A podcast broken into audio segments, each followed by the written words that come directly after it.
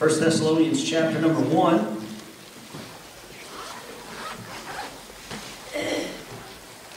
And uh, tonight we continue our study in prophecy. And uh, as I mentioned last week, this is a study that uh, I guess in the last 18 months I've studied more prophecy than I ever have in my life. And uh, it's been a, an eye opener for me. It's been a good blessing for me uh, to really dig into prophecy. What I want to say uh, tonight, before I get into the subject matter for tonight, uh, is a reminder. Last week, our introduction to prophecy, there, there's a purpose for prophecy. The purpose is Revelation 19.10. The Bible says the testimony of Jesus is the spirit of prophecy.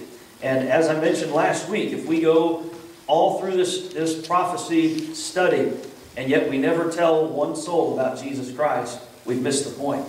If we go through this whole study of prophecy, we never one time seek to reach somebody else, we, have we've, we've missed it. We really have. Uh, yesterday, uh, some of the bus workers were out. I know Jonathan, and I'm going to mention him. I know he's not wanting me to mention him per se. But he went knocked on some new doors with some of the other folks, found a new rider. That new rider came and got saved this morning, that young lady. I praise God for that. That's what it's all about. And uh, Brother Joe gave his testimony going out and seeing his neighbors saved this week. We had a good time. Got to see one fellow saved, uh, knocking some doors yesterday. And, and uh, most people don't get saved when you go to their door, but they at least will receive a tract. They'll at least uh, open their hearts uh, to something that you ask them. And so I want to emphasize again to us that the whole point of the Word of God is that we do our job that we're left here to do. That's to win souls.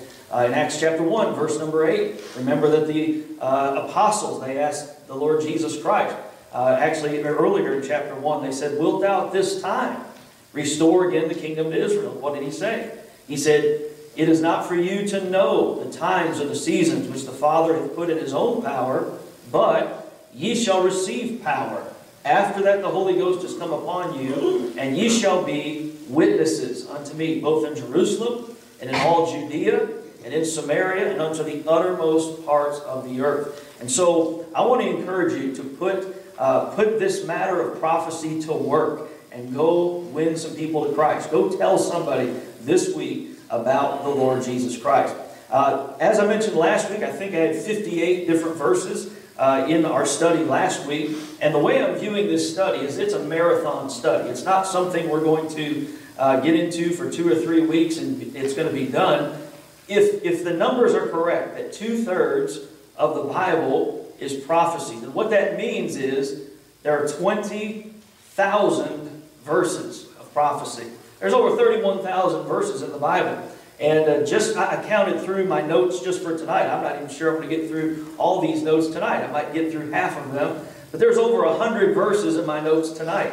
And so if you take what we uh, had from last week and you add it with what we have this week, we haven't even covered 1% of the verses on prophecy. And so, uh, as I've asked you before, if you would, when you come to this study in prophecy, bring your Bible, bring a pen, bring something to write on, and then ask this question Are these things so? Go back, get into your Bible for yourself. And that's really my goal through this study is that I study with you in this matter of prophecy. I also want to say this uh, not only is it going to be a marathon study, we're going to cover a lot of a lot of ground over the next several months. But I want to invite you to ask questions. Take those prayer request cards, the, the visiting cards, prayer request cards. And if you have a question you'd like to see addressed during this study of prophecy, I want to encourage you to write that question down, put it in the offering plate, and uh, no, no promise about when I'll, I'll get to it, but I promise you I will do my best to get to all of those questions. So I want to encourage you to do that. Uh, take those cards, write those down, and uh, I will do my best to study each and every one of those things.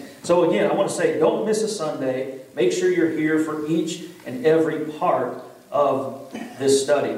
There are some things, as I've uh, already mentioned, that I have changed in my own viewpoint of prophecy.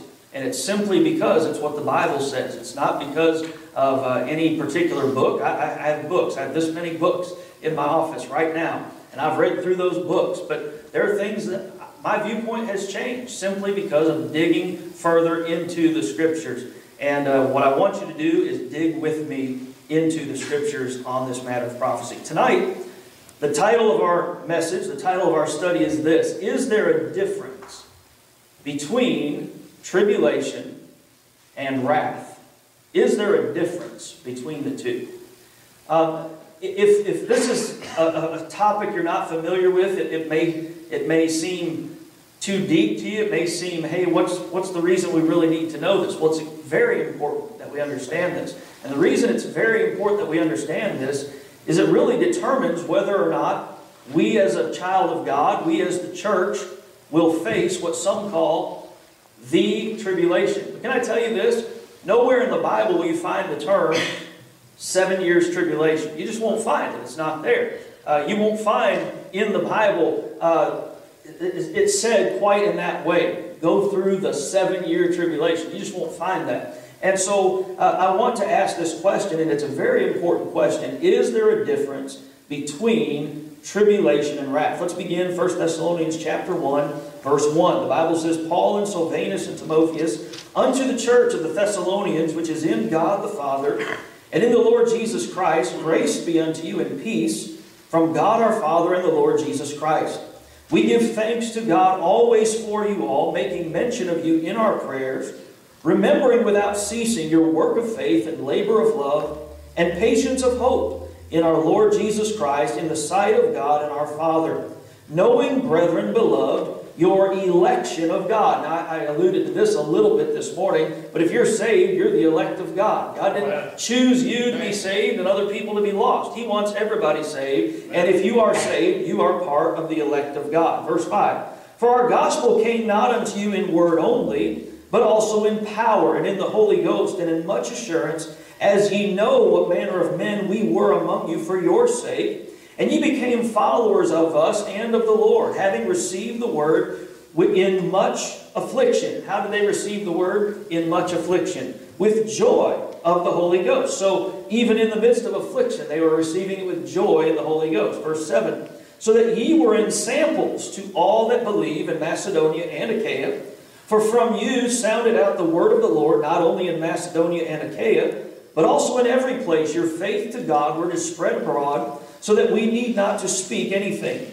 For they themselves show of us what manner of entering in we had unto you, and how ye turned to God from idols to serve the living and true God, and to wait for his Son from heaven, whom he raised from the dead, even Jesus, which delivered us from the wrath to come. Lord, speak to our hearts. Help us to understand the importance of this topic.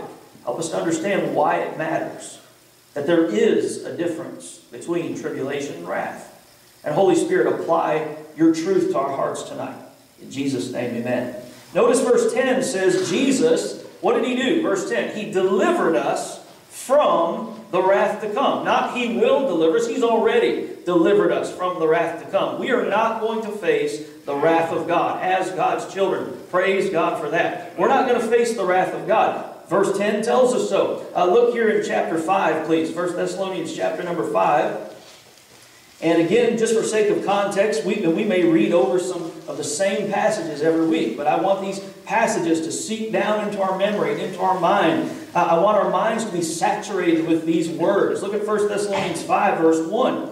The Bible says, But of the times, now he had just got done in 1 Thessalonians 4 talking about what most people call the rapture. You won't find the word rapture in the Bible, but it's what we refer to as the rapture in 1 Thessalonians 4. Then 1 Thessalonians 5, verse 1, he says, But of the times and the seasons, brethren, ye have no need that I write unto you, for yourselves know perfectly. Now, who is he writing to? Verse 1, he's writing to brethren. He's writing to save people. He said, Yourselves know perfectly that the day of the Lord so cometh as a thief in the night. The day of the Lord is going to come as a thief in the night. How does a thief come? Well, he comes with stealth. He comes quickly. He comes when you least expect it. Verse 3 For when they shall say, Peace and safety, then sudden destruction cometh upon them as travail upon a woman with child, and they shall not escape. But ye, brethren, verse 4, still talking to believers, are not in darkness that that day should overtake you as a thief. So, yes, the day of the Lord will come as a thief. A whole lot of people won't be expecting it, just like the day the flood came. Noah was expecting it. Noah was in the ark. He was ready. but a whole lot of people weren't ready. And here, there's going to be a day when uh, unbelievers are not going to be ready, but those who are saved. Notice verse 4, he said, That day, you're not in darkness, that that day should overtake you as a thief. Verse 5. You are all the children of light and the children of the day. We are not of the night nor of darkness. Therefore, let us not sleep as do others, but let us watch and be sober. For they that sleep, sleep in the night, and they that be drunken are drunken in the night. But let us who are of the day be sober, putting on the breastplate of faith and love, and for an helmet the hope of salvation. Now, don't miss this. For God hath not appointed us to wrath, but to obtain salvation by our Lord Jesus Christ, who died for us that whether we wake or sleep, he's not talking about getting your rest tonight. He's talking about whether you're alive or whether you've passed away already. That's what he's saying. Whether we wake or sleep, we should live together with him. Wherefore, comfort yourselves together and edify one another, even as also ye do. In 1 Thessalonians chapter 1, what did he say? He said that the Lord Jesus has delivered us from the wrath to come. Here in chapter 5, verse 9, God hath not appointed us to wrath. We will not face the wrath of God. Why? Jesus faced it for us. Jesus took our place on the old rugged cross. So, is there a difference between tribulation and wrath? Well, let's first look at what is wrath. What is wrath? Uh, wrath, the first time it's mentioned in the Bible, just to give you uh, a little bit of context for what wrath is, Genesis 39 19, is when Joseph was lied upon, by, uh, lied about by Potiphar's wife. Remember, Potiphar kept, Potiphar's wife kept trying to get Joseph to do wrong, and Joseph would run away from her. The final time he left his coat in Potiphar's wife's hand. Well, what happened when Potiphar came home? When Potiphar came home, Potiphar's wife lied about Joseph. Here's a, a slave, a servant. She said, in so many words, he tried to force me. He tried to assault me.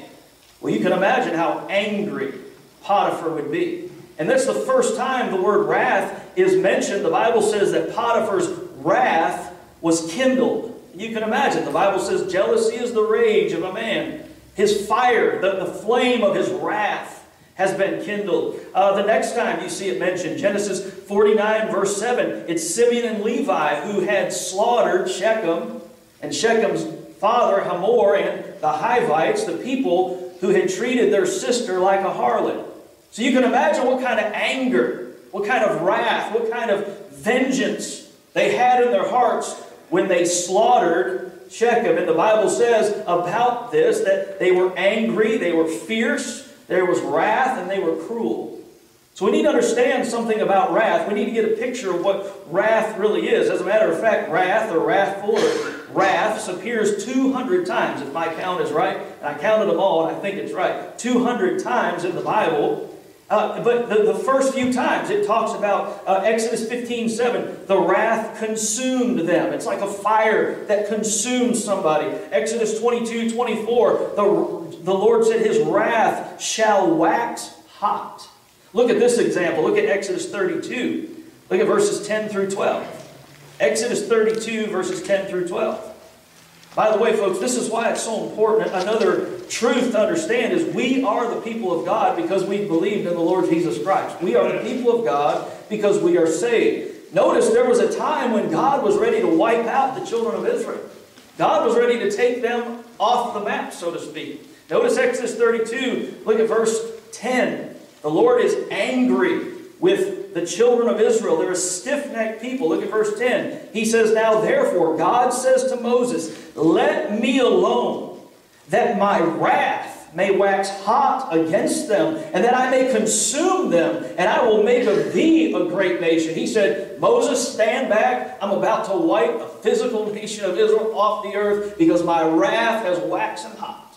Look at verse 11. Moses besought the Lord. You know, someone said, it's probably true, if God had a bad day and Moses had a bad day on the same day, there might not have been a children of Israel. It's possible. Because how many times did God say, Stand back, Moses, I'm going to destroy them? And Moses said, Please, no, Lord. And how many times did Moses go, Lord, I can't stand dealing with this people? And God dealt with Moses. But here, look at verse 11. Moses besought the Lord his God and said, Lord, why doth thy wrath wax hot against this people?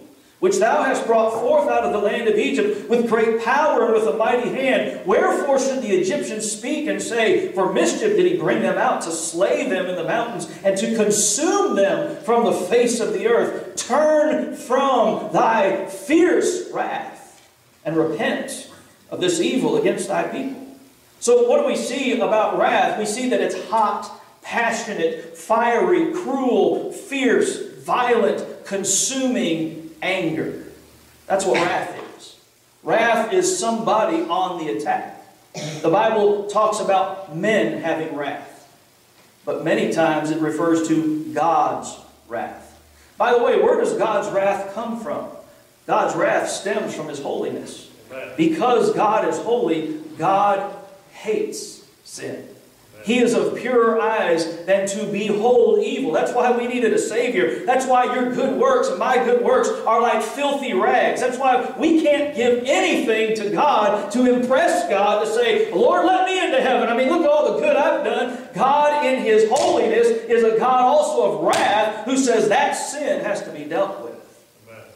He's a holy God.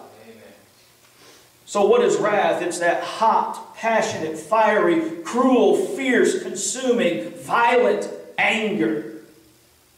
But we, as God's people, are not appointed unto wrath. Thank God. We're not appointed unto wrath. Look at Revelation chapter 6, please. Revelation chapter 6. Verse number 9. I want you to see the seals are being opened. And again, we'll, we'll get into the place where we're going through Revelation verse by verse and step by step. But I want you to notice a transition period here, Revelation chapter 6. The seals are being opened.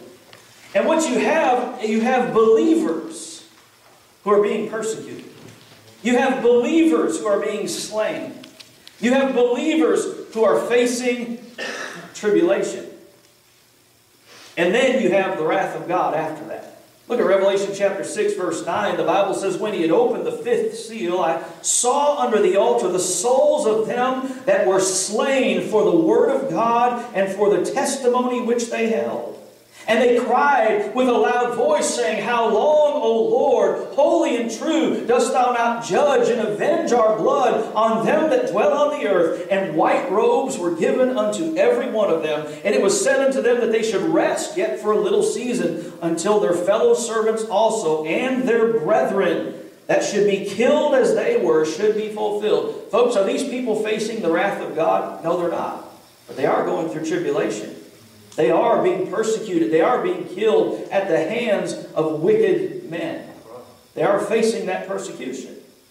But now, notice the very next verse, verse 12. Here's a transition. And I beheld when he had opened the sixth seal. And lo, there was a great earthquake. By the way, we're going to notice these signs all through the Bible. We'll, look, we'll spend one day just looking at these signs. But look at verse 12. It says, Lo, there was a great earthquake, and the sun became black as sackcloth of hair, and the moon became as blood, and the stars of heaven fell unto the earth, even as a fig tree casteth her untimely figs when she is shaken of a mighty wind. And the heaven departed as a scroll when it is rolled together, and every every mountain and island were moved out of their places, and the kings of the earth. Now, let me remind you at the time, this time, those kings of the earth are persecuting God's people. The kings of the earth, the people in authority, and the great men, and the rich men, and the chief captains, and the mighty men, and every bondman, and every free man hid themselves in the dens and in the rocks of the mountains, and said to the mountains and rocks, Fall on us and hide us from the face of him that sitteth on the throne and from the wrath of the Lamb. What's the wrath? That fierce anger. That fiery anger. That cruel, consuming, violent anger. Hide us from the wrath of the Lamb. Verse 17 For the great day of his wrath is come and who shall be able to stand? Now, I, I heard for many years people twist this verse, verse 17.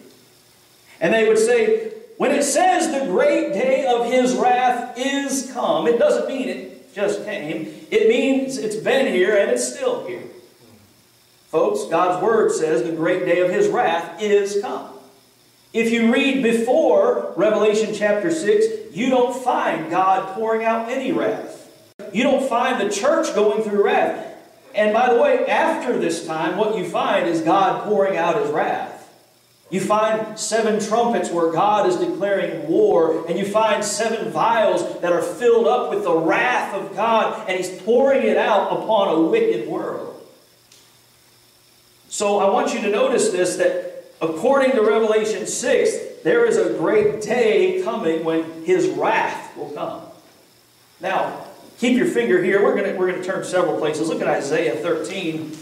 Remember what we just read about these great men, these kings of the earth, trembling, saying, Hide us from him that sits upon the throne, from the wrath of the Lamb. For the great day of his wrath is come. Look at Isaiah 13, please. Look at verse 13. Notice, in fact, go back to, to verse, uh, verse number 9. The Bible says, Behold, the day of the Lord cometh cruel, both with wrath and fierce anger, to lay the land desolate, and he shall destroy the sinners thereof out of it. For the stars of heaven and the constellations thereof shall not give their light. The sun shall be darkened in his going forth, and the moon shall not cause her light to shine. And I will punish the world for their evil, and the wicked for their iniquity. And I will cause the arrogancy of the proud to cease, and will lay low the haughtiness of the terrible. I will make a man more precious than fine gold, even a man in the golden wedge of Ophir. Therefore I will shake the heavens, and the earth shall remove out of her place in the wrath of the Lord of hosts, and in the day of his fierce anger. The Bible says there's a day when his fierce anger is going to come. There's a day, it sounds just like Revelation chapter 6, when he says, The great day of his wrath is come. And again, if you read before this passage in Revelation, you don't find wrath being poured out on the earth. Start reading after that, you start seeing the wrath of God poured out on an ungodly world. Notice with me, let's look at a few more passages, please. And again, there's over two, there are 200 references, so we're not going to look at every reference about wrath. But look at Ephesians chapter 5, verse 6. Ephesians chapter 5, verse 6. We're obviously only going to have time to look at a few of these. Ephesians chapter 5, verse 6. Notice the Bible says, Let no man deceive you with vain words, for because of these things, what things? For being a whoremonger, covetousness, idolatry, filthiness, fornication, all these things that uh, the Bible refers to previously. It says, uh, verse 6, because of these things cometh the wrath of God upon the children of disobedience. In Romans 13, verse 4, it talks about the government executing wrath. One of the government's jobs is to kill offenders, is to kill people who need to be slain with the sword. Uh, people who have taken other men's lives, their lives should be taken by the government. And in Romans 13, verse 4, the Bible says that their job is to execute wrath upon him that doeth evil. Romans chapter 1, verse 18, it says, For the wrath of God is revealed from heaven against all ungodliness and unrighteousness of men who hold the truth in unrighteousness. It's the wrath of God. It's the hot, passionate, fiery, cruel, fierce, consuming, violent anger of God. Say, that's not the God I know, then you haven't been reading the Bible. Because that's one part of God. God is love, but God is holy. And his wrath stems from his holiness. His wrath comes from the fact that he will not dwell with sin, he will not even look upon sin. That's why no person could ever get to heaven by keeping the law because nobody has kept the law. That's why no person could ever be saved by their works. No person ever could be saved by their works because of our sin. There had to be a payment for sin. Somebody had to satisfy the wrath of God. Amen. Look at Romans chapter 5, please. Romans chapter 5. Good news. Somebody did satisfy the wrath of God for the sins of all mankind. And if you have placed your faith and trust in the Lord Jesus Christ, that debt is settled for you. God is satisfied with the payment that was made for your sin. Look at Romans chapter 5, verse 1. The Bible says, Therefore, being justified by faith, we have peace with God. That's why we have peace with God. He's a God of wrath. He's a God of holiness. But we have peace because we are saved by grace through faith in what Jesus Christ did for us. Notice we have peace with God through our Lord Jesus Christ, verse 2, by whom also we have access by faith into this grace wherein we stand and rejoice in hope of the glory of God. And not only so, don't miss this, but we glory in, what's the next word? We glory in tribulations. Now that's kind of odd, isn't it? If wrath and tribulation are the same, we want to escape wrath. As a matter of fact, if you look at the first time wrath is mentioned in the New Testament, it's Jesus saying, Who hath warned you to flee from the wrath to come. So wrath is something we'll want to flee from. But here, Paul's saying, I glory in tribulations. Flee from wrath, flee to Jesus Christ, but I glory in tribulations. Why? There's a difference. There's a difference. Notice, he says we glory in tribulations also knowing that tribulation worketh patience. You know, when you when people afflict you, people do you wrong because you're taking a stand for Jesus Christ and you're taking a stand for the Word of God, it builds in you patience. And notice, patience experience when you, what they just sang, Bradley and Kelsey just sang tonight, when you've been through enough storms and you've been down enough rough roads and people have forsaken you and people have turned on you, you've learned the Lord's enough. He'll take care of you. You have experience. Notice, and experience hope because he got me through that one, he'll get me through another one.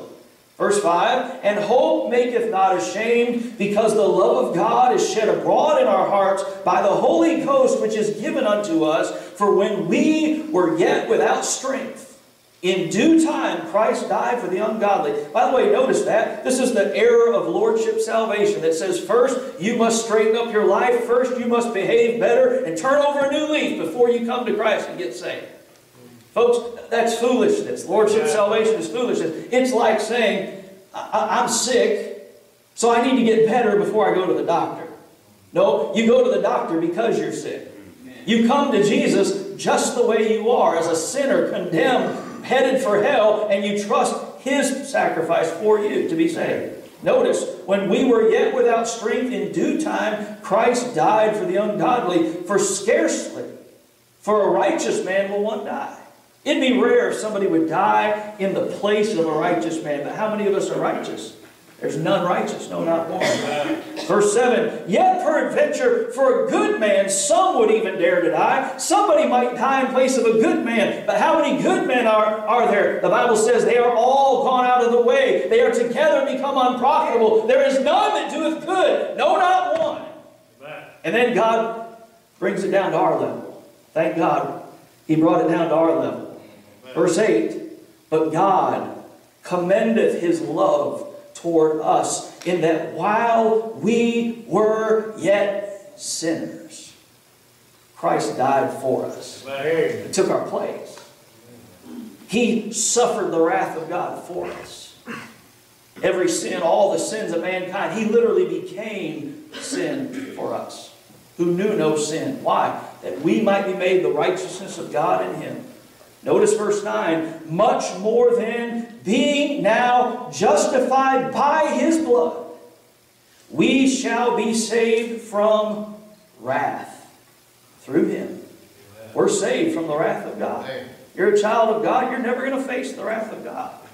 Go read in Revelation. They said the great day of his wrath is come. And you read after that, boy, you find God pouring out his wrath. You look at hell and consider what hell is, what the lake of fire is. It's, it's God's wrath. It's his anger, his vehement, cruel, fiery, passionate, consuming anger against sin. But through Jesus Christ, we're saved from wrath. Verse 10 says, For if when we were enemies, we were reconciled to God by the death of His Son. By the way, take notice of that. We were all God's enemies before we were saved. All of us. If when we were enemies, we were reconciled to God by the death of His Son, much more being reconciled, we shall be saved by His life. And not only so, but we also joy in God through our Lord Jesus Christ, by whom we have now received the atonement. What's atonement? It means God's wrath. It was satisfied. Jesus satisfied God's wrath when He shed His blood on the cross for us. Now, I like that word atonement. It, it looks like Act 1 meant. God made us one. The Lord Jesus Christ because of the Lord Jesus Christ. Jesus took God's wrath for us. So, will the church go through the wrath of God? Will we ever face the wrath of God? No. No, because Jesus paid the price for us. Amen. So, that being said, Will the church ever face tribulation? Well, we just read Romans 5 where he said, I glory in tribulations. But hey, I'm saved from wrath. I glory in tribulations, I'm saved from wrath. We're not going to look at every single time tribulation or tribulations appears in the Bible, though it's a far fewer times. As a matter of fact, uh, four times it's tribulations. It's one time the Old Testament, three times in the New, and 22 times it's tribulation, three times in the Old Testament, 19 times in the New Testament. But there is a difference between wrath and tribulation. There's a difference. I, I want us to see this clearly tonight. Look at Deuteronomy, please, chapter 4. This is the first time this word is mentioned in the Bible. Deuteronomy, chapter 4, look at verse number 30. Deuteronomy chapter 4, verse number 30 again, the Lord is speaking to the nation of Israel, physical nation that he has brought out of Egypt. Notice he says, verse 30, when thou art in tribulation, and all these things are come upon thee. Well, all what things? He just told them, if you obey my law, you'll be blessed. You'll, you'll be a special nation unto me. If you disobey my law, he listed curses they would face.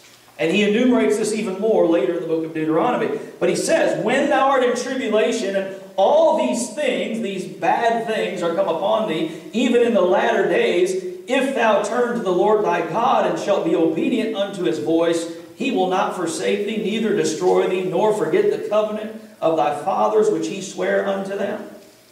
Keep that in mind. Look at Judges chapter 10 now. Look at Judges chapter 10 again. Speaking to the same people, look at Judges chapter 10. The children of Israel had forsaken the Lord.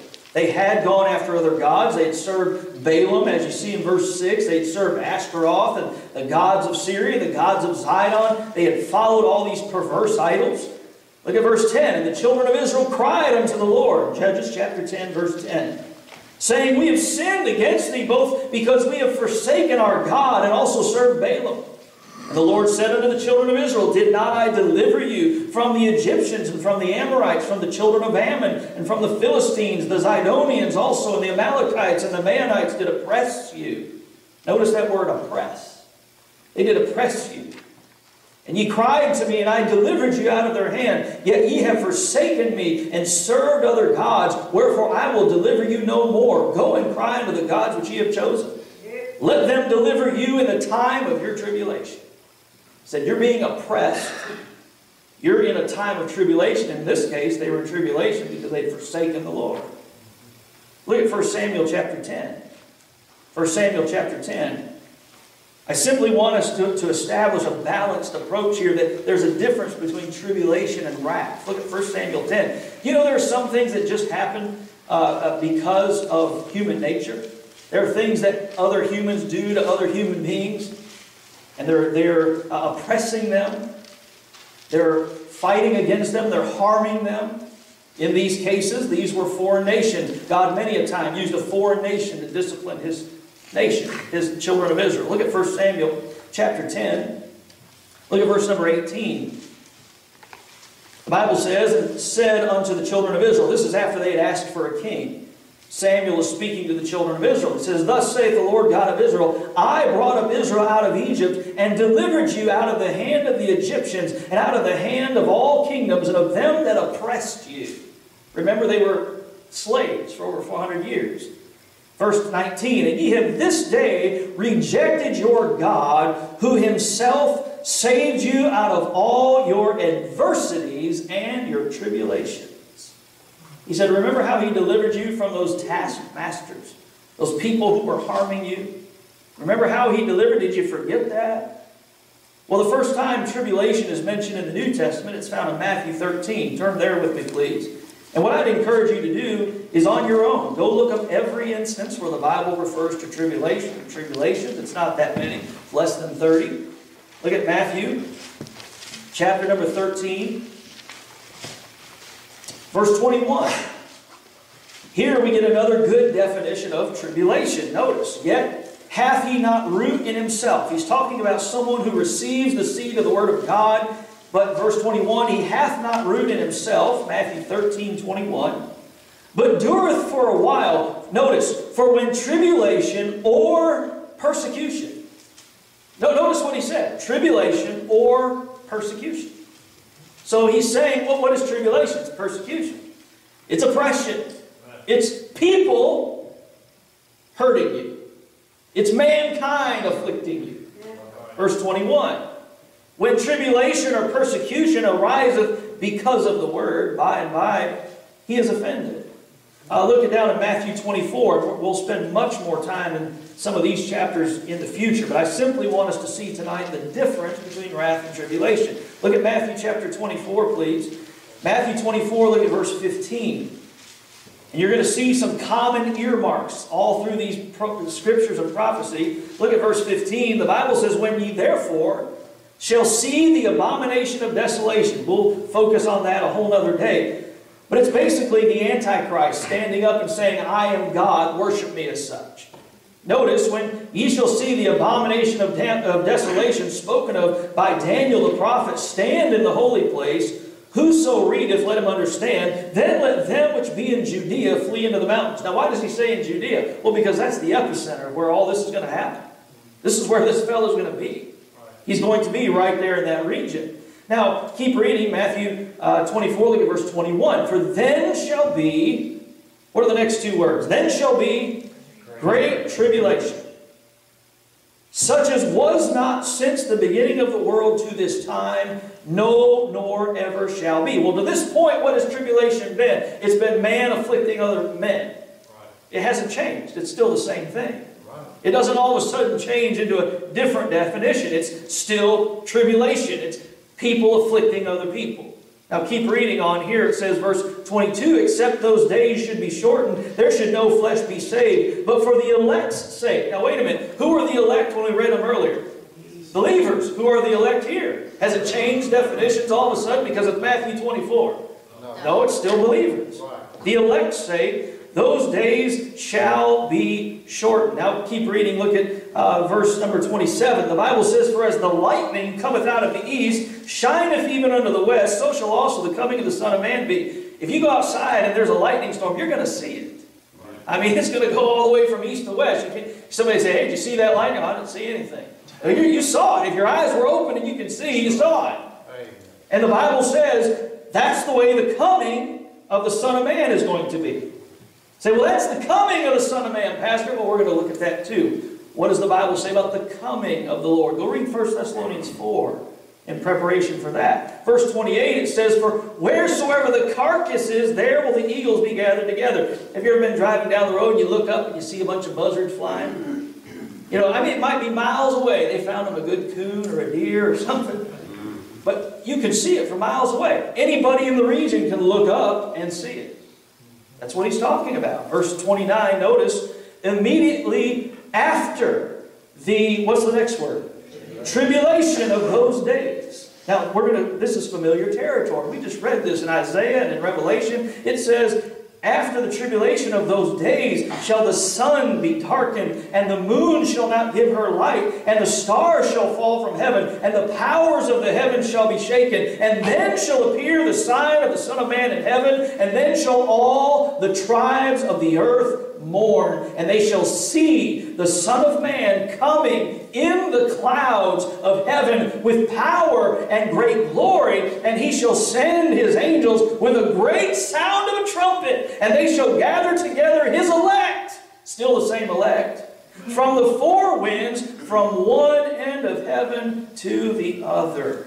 Look at Mark chapter 13 with me, please. Mark chapter number 13. Again, tonight I simply want to establish there is a difference between tribulation and wrath. Wrath is God with his anger being poured out on a wicked world. Tribulation is man afflicting other men. Look at Mark chapter 13, please, verse 14. The Bible says, But when ye shall see the abomination of desolation spoken of by Daniel the prophet, standing where it ought not, let him that readeth understand, then let them that be in Judea flee to the mountains. Look at verse 19. For in those days shall be affliction. Well, we just read tribulation, now we're reading the word affliction. It's the same thing.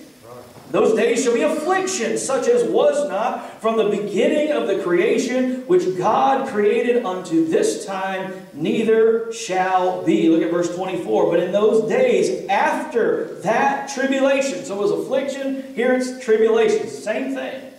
After that tribulation, the sun shall be darkened, and the moon shall not give her light, and the stars of heaven shall fall, and the powers that are in heaven shall be shaken. And then shall they see the Son of Man coming in the clouds with great power and glory. And then shall he send his angels, and shall gather together his elect from the four winds, from the uttermost part of the earth to the uttermost part of heaven. In John 16, 33, Jesus said, These things have I spoken unto you, that in me ye might have peace. In the world ye shall have tribulation, but be of good cheer. I have overcome the world. Look at Acts chapter 14, please. Acts chapter 14. Look at verse 22. I know the Super Bowl's on, folks, but the, the, it, will be on hold. You don't have a team in it anyway, do you? Yeah, that's right. There you go. So, Acts chapter 14, look at verse 22. Notice what the Bible says confirming the souls of the disciples and exhorting them to continue in the faith. Notice. And that we must, through much tribulation, enter into the kingdom of God. Now, is that just for the believers over in Iran today? Is that just for the believers in China who are suffering by the millions? Did you know the church in China prays for persecution for the church in America? Did you know they do that? Say, why would they do that? That's not very Christ-like. They pray for persecution for us because that's what's made them strong. They stand for their faith because it could cost them their life. The average pastor in China faces decades in prison if he's a true pastor, if he's really preaching the truth. Folks, this is for all believers. We must, through much tribulation, enter into the kingdom of God. What did Paul say? He said, Yea, all that live godly in Christ Jesus shall suffer persecution. You're not going to be popular if you take a stand for the Word of God in this day and age, especially. Amen. But, you know, think about this. We live in what we would think of as the last bastion of freedom in the world. And yet we had a state just allow uh, abortion up to nine months of a baby. Do you know how strange I, am going to sound and you're going to sound the more we keep lifting up the Word of God and the more corrupt the world gets? By the way, that's where a lot of churches have messed up because they're not standing on the truth. They're just being separated from the world. So as the world moves, they move too. As the world moves, they adjust too. Now, they're, they're not as bad as the world, but they're worse than the world ever used to be. That's why our job is to stand on the truth. Stand on the truth. The Bible says that through much tribulation we must enter into the kingdom of God. Look at uh, Romans, please, chapter 8. Romans chapter 8, verse 35. Well, and there's such comfort in this. Look at Romans 8, verse 35. The Bible says, Who shall separate us from the love of Christ? Shall tribulation? You know, we, we studied Jeremiah on Wednesday night. He was thrown into that cistern where the mud, the Bible says, if you read Lamentations, it sounds like the mud came up into uh, over him. They put a stone to seal him in this, this grave, basically, this pit. Did that separate him from the Lord? No, the Lord knew exactly where he was. Amen. Notice what the Bible says Who shall separate us from the love of Christ? Shall tribulation or distress or persecution or famine or nakedness or peril or sword, as it is written, For thy sake we are killed all the day long, we are accounted as sheep for the slaughter. Nay, in all these things we are more than conquerors through him that loved us. For I am persuaded that neither death, nor life, nor angels, nor principalities, nor powers, nor things present, nor things to come, nor height, nor depth, nor any other creature shall be able to separate us from the love of God which is in Christ Jesus our Lord. You know, the Bible tells us in Romans 12 12, we're to be patient in tribulation. In 2 Corinthians 1 4, it says that the Lord comforteth us in all our tribulation. In 2 Corinthians 7, verse 4, it says that we're to be joyful in all our tribulation. I want to look at just a few more passages. Turn with me, please, to 1 Thessalonians chapter 3. 1 Thessalonians chapter 3, look at verse 3. 1 Thessalonians chapter 3, verse 3, these people were facing affliction and tribulation because of the Word of God, because they were taking a stand for truth. And folks, it's not going to be any different for us. We have a wonderful place of liberty in America. But those doors are closing in some ways, in some aspects. By the way, that's why we need to use our freedom. You know, let's use our freedom to preach the gospel to the lost. Look at 1 Thessalonians chapter 3, verse 3. The Bible says that no man should be moved by these afflictions. You go through a tough time, don't let it shake you. Don't, don't let it push you away from the Lord. If anything, get closer to the Lord. Amen. If anything, get closer to God's people. You know, when you don't feel like being in church, that's the time you need to be in church. That's the time you need to be with God's people. The time you don't feel like getting in the Word, that's when you need it the most. Verse 3 That no man should be moved by these afflictions, for yourselves know that we are appointed thereunto. So listen, this we're appointed thereunto. We're going to face affliction. Verse 4 For verily, when we were with you, we told you before that we should suffer tribulation, even as it came to pass, and ye know. Now look at Revelation, please. We're going to end here tonight. Revelation chapter 1, verse 9. Where was John? He was exiled to the Isle of Patmos. He wasn't vacationing there. He was exiled there. Why? For the Word of God, for the testimony of Jesus Christ. He said, I, John, who also am your brother and companion in tribulation and in the kingdom and patience of Jesus Christ, was in the isle that is called Patmos for the Word of God and for the testimony of Jesus Christ. Look at Revelation chapter 7. We're going to be done with this. I preached several months ago on the church in Revelation. I heard most of my life, church doesn't appear anywhere between this chapter and that chapter. And I looked at place after place after place. Folks, I'm there, I'll tell you that. I'm a believer and I'm there. Look at Revelation chapter 7, verse number 9. The Bible says, After this I beheld, and lo, a great multitude I'm in this chapter too. I'm here. If you're a believer, you're here. That's right. Which no man could number. Nobody could number. Of which nation was it? Of all nations. And kindreds, and people, and tongues stood before the throne. And before the Lamb, clothed with white robes. Where did we get those? They were granted unto us the righteousness that was granted to us because of Jesus Christ. Clothed with white robes and palms in their hands, and cried with a loud voice, saying, Salvation to our God, which sitteth upon the throne and unto the Lamb. And all the angels stood round about the throne and about the elders of the four beasts, and fell before the throne on their faces, and worshipped God, saying, Amen. Blessing and glory and wisdom and thanksgiving and honor and power and might be unto our God forever and ever. Amen. And one of the elders answered, saying unto me, What are these which are arrayed in white robes? And whence came they? And I said unto him, Sir, thou knowest. And he said to me, These are they which came out of great tribulation. Notice it doesn't say they missed tribulation. They were never in it. They were in it. They came out of it. They made it through. You know, whatever tribulation you face as a child of God, you're going to make it through. Amen. You're going to make it. That's right. You are. Keep your eye on the end. Remember who wins. You're on the winning side if you're a born again child of God.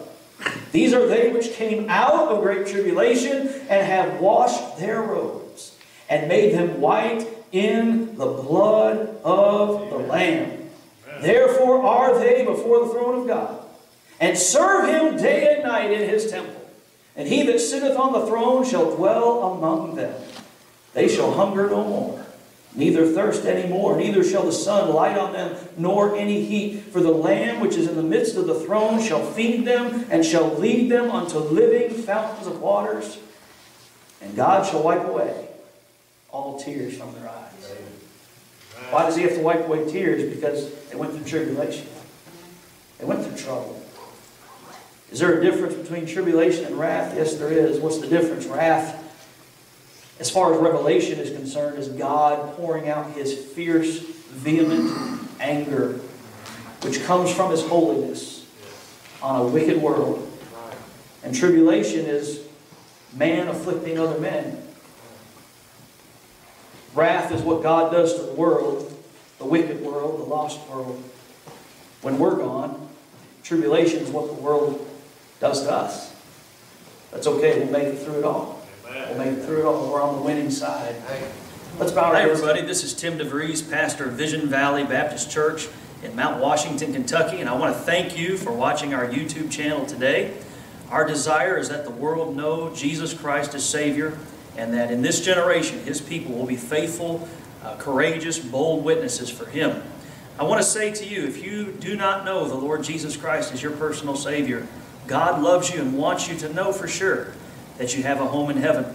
In order to know for sure you're saved and that you're going to heaven, the Bible tells us we need to know first of all that we're all sinners. The Bible says in Romans 3:23, "For all have sinned and come short of the glory of God."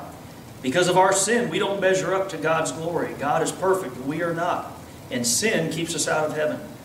Secondly, the Bible says, For the wages of sin is death. The scripture says, The soul that sinneth, it shall die. Revelation 20, 14, and 15 says, And death and hell were cast into the lake of fire. This is the second death. You're going to spend eternity somewhere. And because of our sin, we don't deserve heaven. Unfortunately, we deserve a devil's hell. But the good news is this that God loves us. And because He loves us, He made one way of salvation. It's not through a church, it's not through a religion, it's not through doing the best works you can do. The only way He made to get to heaven is through His Son, Jesus Christ. Jesus said this I am the way, the truth, and the life. No man cometh unto the Father but by me. And in Acts 4:12, the scripture says, Neither is there salvation in any other, for there is none other name under heaven given among men whereby we must be saved. Jesus came to this earth. He was born. He lived a perfect, sinless life. The Bible says in Romans 5 8, But God commendeth his love toward us, in that while we were yet sinners, Christ died for us. Jesus took our place on the old rugged cross. He was crucified, buried, and rose again to pay for our sins. The Bible says the wages of sin is death, but the gift of God is eternal life through Jesus Christ our Lord. Jesus today offers you a free gift. That gift is eternal life, heaven instead of hell. And if today you're willing to trust the Lord Jesus Christ as your personal Savior, if you're willing to call on Him today to save you, the Bible says that if thou shalt confess with thy mouth the Lord Jesus and shalt believe in thine heart that God hath raised him from the dead, thou shalt be saved. Romans 10:13 says, For whosoever shall call upon the name of the Lord shall be saved. Would you call on the Lord Jesus Christ right now to be your Savior? If you will, He promised He would save you. Feel free to contact us with any questions. We want to help you grow in your walk with Jesus Christ. God bless you.